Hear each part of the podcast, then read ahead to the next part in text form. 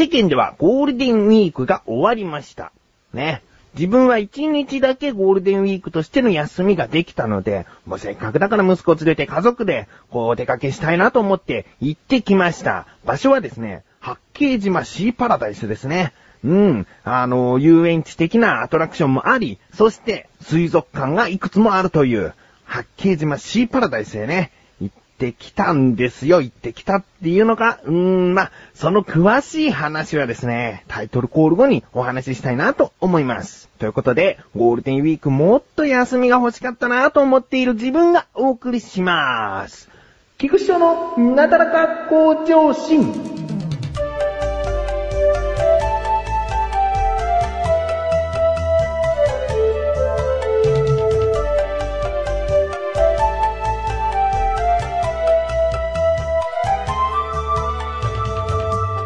先ほども言いましたが、ゴールデンウィークのいちにち、たったいちにちの休みは、八景島シーパラダイスへ行くことにしました。うん。で、その八景島シーパラダイスというのは、自分家の家からですね、スムーズに行けばさんじゅっぷんぐらいで行けちゃうところなんですね。うん。だから身近なところでもあり、その、そんなに朝早くから出発しようっていうことを考えていなかったんですね。うん。だけどまあ、午前中遊んで、で、夕方ぐらいまで遊んで帰ろうかなという感じだったんですよ。まあ夜も随分楽しめる場所なんですけれども、息子がまだ幼いもんで、そこまで遅くまで遊べないなと思って、じゃあ午前中から出発しようということで、くじはんにですね、家を出発したんですね。で、スムーズに着けばじゅうじに着くと。うん。十分な時間ですね。うん。なので、そのくじはんに出発して向かって行ったところ、残りごふんぐらいで着くかなという場所からですね、徐々に車が走らなくなってきたというのも渋滞ですね。えー、だいたいカーナビ情報によると にてんごキロぐらい手前のところで、えー、渋滞が起こり始めた。うん。で、なかなか進まないなと思っていたんですが、まああとは直線だし、このまままっすぐ行くだけだから、駐車場もいくつかあるから、大丈夫かなと思って、ゆっくりゆっくり車を走らせていたんですね。渋滞に身を任せて、えー、走らせていたんですけれども、もう、これが全然進まない。えー、八景島シーパラダイスでの渋滞だということは確かなんですね。だからそれ以外の用事でここの道を通っている人はすごく迷惑だろうなと思うような、もう相当な渋滞だったんです。うん。で、時間がですね、もう見たら、じゅうにじになってしまって、もう予定ではじゅうじに着く予定がにじかんもオーバーしちゃったと。だから自分は車の運転をしているんですけれども、その、他に乗っている、あの、神さん、そして息子、そして自分の母親が乗っていたんですが、あの、もう先降りて、あとにキロぐらいあるけど、歩いて行っちゃいなと。うん、そっちの方が早いかもしれないっつって、で、降ろしたんですね。うん。で、もうお腹も空いてきたところだったんですけれども、しばらく進んでいくと、だいたいひゃくメートルぐらいですね。もう徐々に徐々になんで、ひゃくメートルぐらい進んでいったら、神さんがいて、で、どうやらその先にコンビニがあったみたいで、でおにぎりを買ってくれたんですね。で、まあ、これでも食べてなしょうがないよっていうことで、で、おにぎりもらって、お茶ももらって、で、神さんたちはもう、八景島シーパラダイスへ歩いて向かっていったと。うん。いつに着くのかなと思ってね。ずーっともう車の中でこう渋滞で並んでいたわけですよ。で、もう最終的な時間も言いますね。えー、自分が渋滞でもう諦めた時間がですね、いいですか？もう諦めたんですよ。諦めた時間がよじはんです。あー、もうね、これどういうことかというと、よじはんになっても駐車場に入れなかったんです。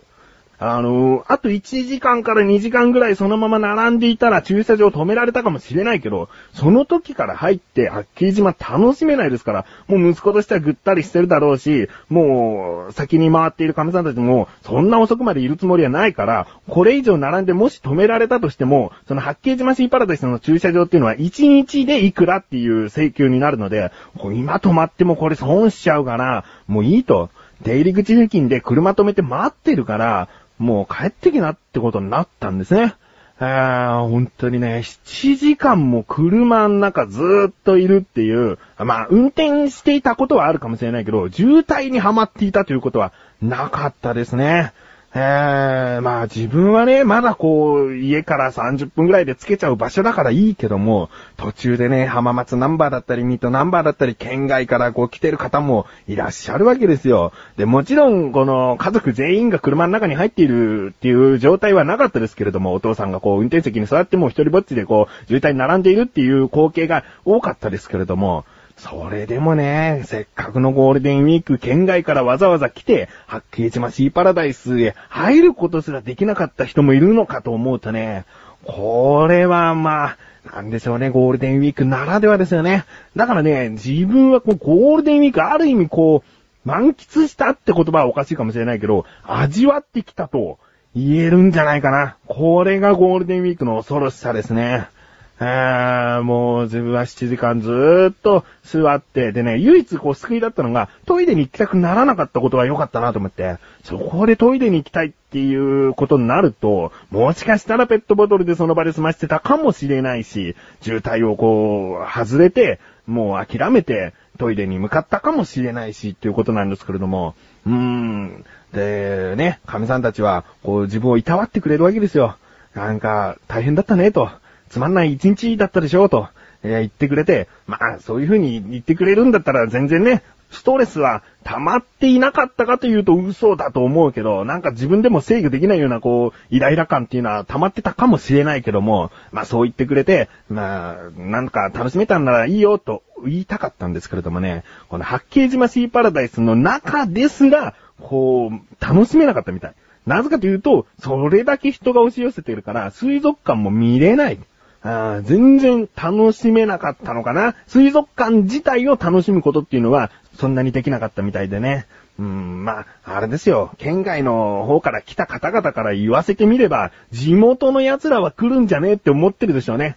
あ、これはね、場所をミスったというか、あ、八景島ではなかったなと思いましたね。えー、八景島が悪いんじゃないんですよ。あの、ゴールデンウィークに行くということは、地元民としては良くない選択だったなと思いましたね。うん。で、その、まあ、あの、全然楽しめなかったでしょと、あの、神さんとか言ってくれた代わりにですね、えー、なんと、好きなものを好きなだけ食べさせてあげるからって言ってくれたんですね。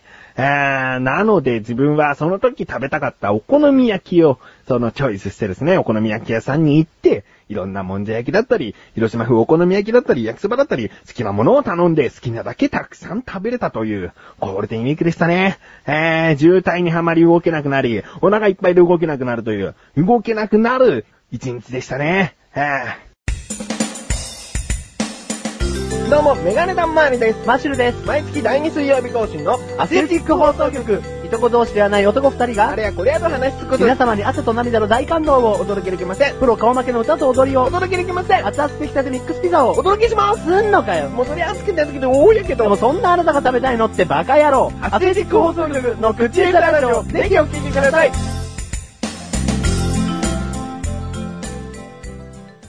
さあ、ということでコーナーに参りましょう。自力 はちじゅっパーセント。 このコーナーでは日常にある様々な疑問や質問に対して自分で調べ自分で解決していくコーナーでもあり、リスナーの方からのご相談やお悩み解決していくというコーナーです。今回の疑問もメールが届いております。ありがとうございます。なだらかネームライムスカッシュさん。本文、翔さんこんばんは。今日も疑問があってメールしました。ありがとうございます。自分が中学生の時、社会の授業で工場から出た煙が雲と混じり、その雲が雨を降らし、それが酸性雨となり、森の木の葉を枯らし、木が丸裸になっている写真を教科書で見て衝撃を受けました。うん。そして衝撃を受けた中学生の生徒たちの間では、雨が降って傘を差さないと、雨が頭に直にかかることになるので、剥げるのではないかと噂になりました。そこで教えてください。日本において直に頭皮で雨を受けるといずれは剥げてしまうのでしょうか。酸性雨の説明が間違っていたらすいません。ということですね。ありがとうございます。あの、酸性雨の説明。これはですね、疑問ということではないので、今説明しますね。えー、大まかに言うと間違いではありません。工場から出た煙が雲と混じり、その雨が酸性雨となるっていうのは、えー、間違いではありませんが、詳しく言いますと、えー、火力発電所、工場などの発生源や、自動車、飛行機などの発生源から、硫黄酸化物や窒素酸化物が排出される。その排出されたものが大気中で硫酸、硝酸などに変化して、えー、その変化したものが雨や雪などに取り込まれて地上に降下する。これが酸性雨ですね。うん。まあ、こういった感じでですね、確かに言われてました。酸性雨をね、浴びるとハゲるよっていうね、傘なんか忘れてると、お前ハゲちゃうよなんていうことを言われたことがありますね。うん。ということで、今回の疑問です。酸性雨が頭に降りかかるとハゲちゃうの？ですね。調べてきました。ここからが答え。まず、酸性雨というのは先ほど言ったようにできるんですけれども、どういう雨を酸性雨というか、これはですね、pH という雨の水素イオン濃度がですね、ごてんろく 以下になると酸性雨と呼ぶみたいです。うん、えー、ごてんろく という数字はどんどん少なくなると酸性なんですね。うん。で、中性というのがその pH 濃度がななの時、それが中性となるので、まあ、そこからちょっと減ってですね、ごてんろく 以下になると酸性雨と呼びます。うん。で、この ごてんろく という数値が一体どれほどのものかということなんですけれども、まず率直に言いますと、かなり強い酸性雨なら励ますと。うん。ただし、その前に、もう頭が剥げる云々ではなく、頭の皮がめくれてしまいますよという感じですね。うん。だから、剥げるというよりも、もう、怪我を負うような感じですね。えー。で、日本の酸性雨というのは、強くて ピーエイチよん ぐらいなんですね。うん。先ほど ごてんろく 以下が酸性雨と言いましたが、数値はよんぐらいが日本の酸性雨なんですね。うん。で、この ピーエイチよん というのはですね、強い酸性雨とは言わないんですね。うん。なぜかというと、日本各地にある温泉。これはですね、すべてがではないですけれども、ところどころ ピーエイチに という、もうよんよりもさらにに少ない ピーエイチに という温泉が各種にあるわけですよ。それを頭から被ったって別にハゲはしませんということなんですね。うん。なので、その ピーエイチよん 程度の、えー、強くてですからね、強くて ピーエイチよん 程度の日本の雨を浴びても別に頭は剥げませんよということです。うん。これはですね、えー、どうなんですかね、もし学校で頭剥げちゃうよなんていう冗談を言う先生がいた場合ですね、雨の日はきちんと傘を差しましょうねってことを遠回しに言ってるような感じだったのではないでしょうか。うん。まあ、きちんと学べば、まあ、日本の雨で、その、木を枯らすこともないでしょうと。いうことですね。ライムスカッシュさんが見た森の木の葉を枯らして、えー、木が丸裸になっている写真というのは、もう特に pH 濃度が低いとある外国のところだったんではないでしょうか。うん。日本は大丈夫らしいです。ということで、ライムスカッシュさんいかがでしょうか。まあ、特に、こう、ハゲ気にしちゃっているんだよなって、まあ、これからハゲてくることを気にしちゃうんだよなっていう方はですね、そのわずかな濃度ですけれども、雨がかからないことに越したことはないみたいなので、まあ、きちんと傘を差しましょうと。うん。あと、風邪ひいてしまいますからね、えー、傘を差しましょうということです。うん。えー、メールありがとうございます。こういった感じで日常にある様々な疑問や質問の方をお待ちしております。投稿フォームよりなだらか向上心を選択してどしどしとご投稿ください。以上、自力 はちじゅっパーセント でした。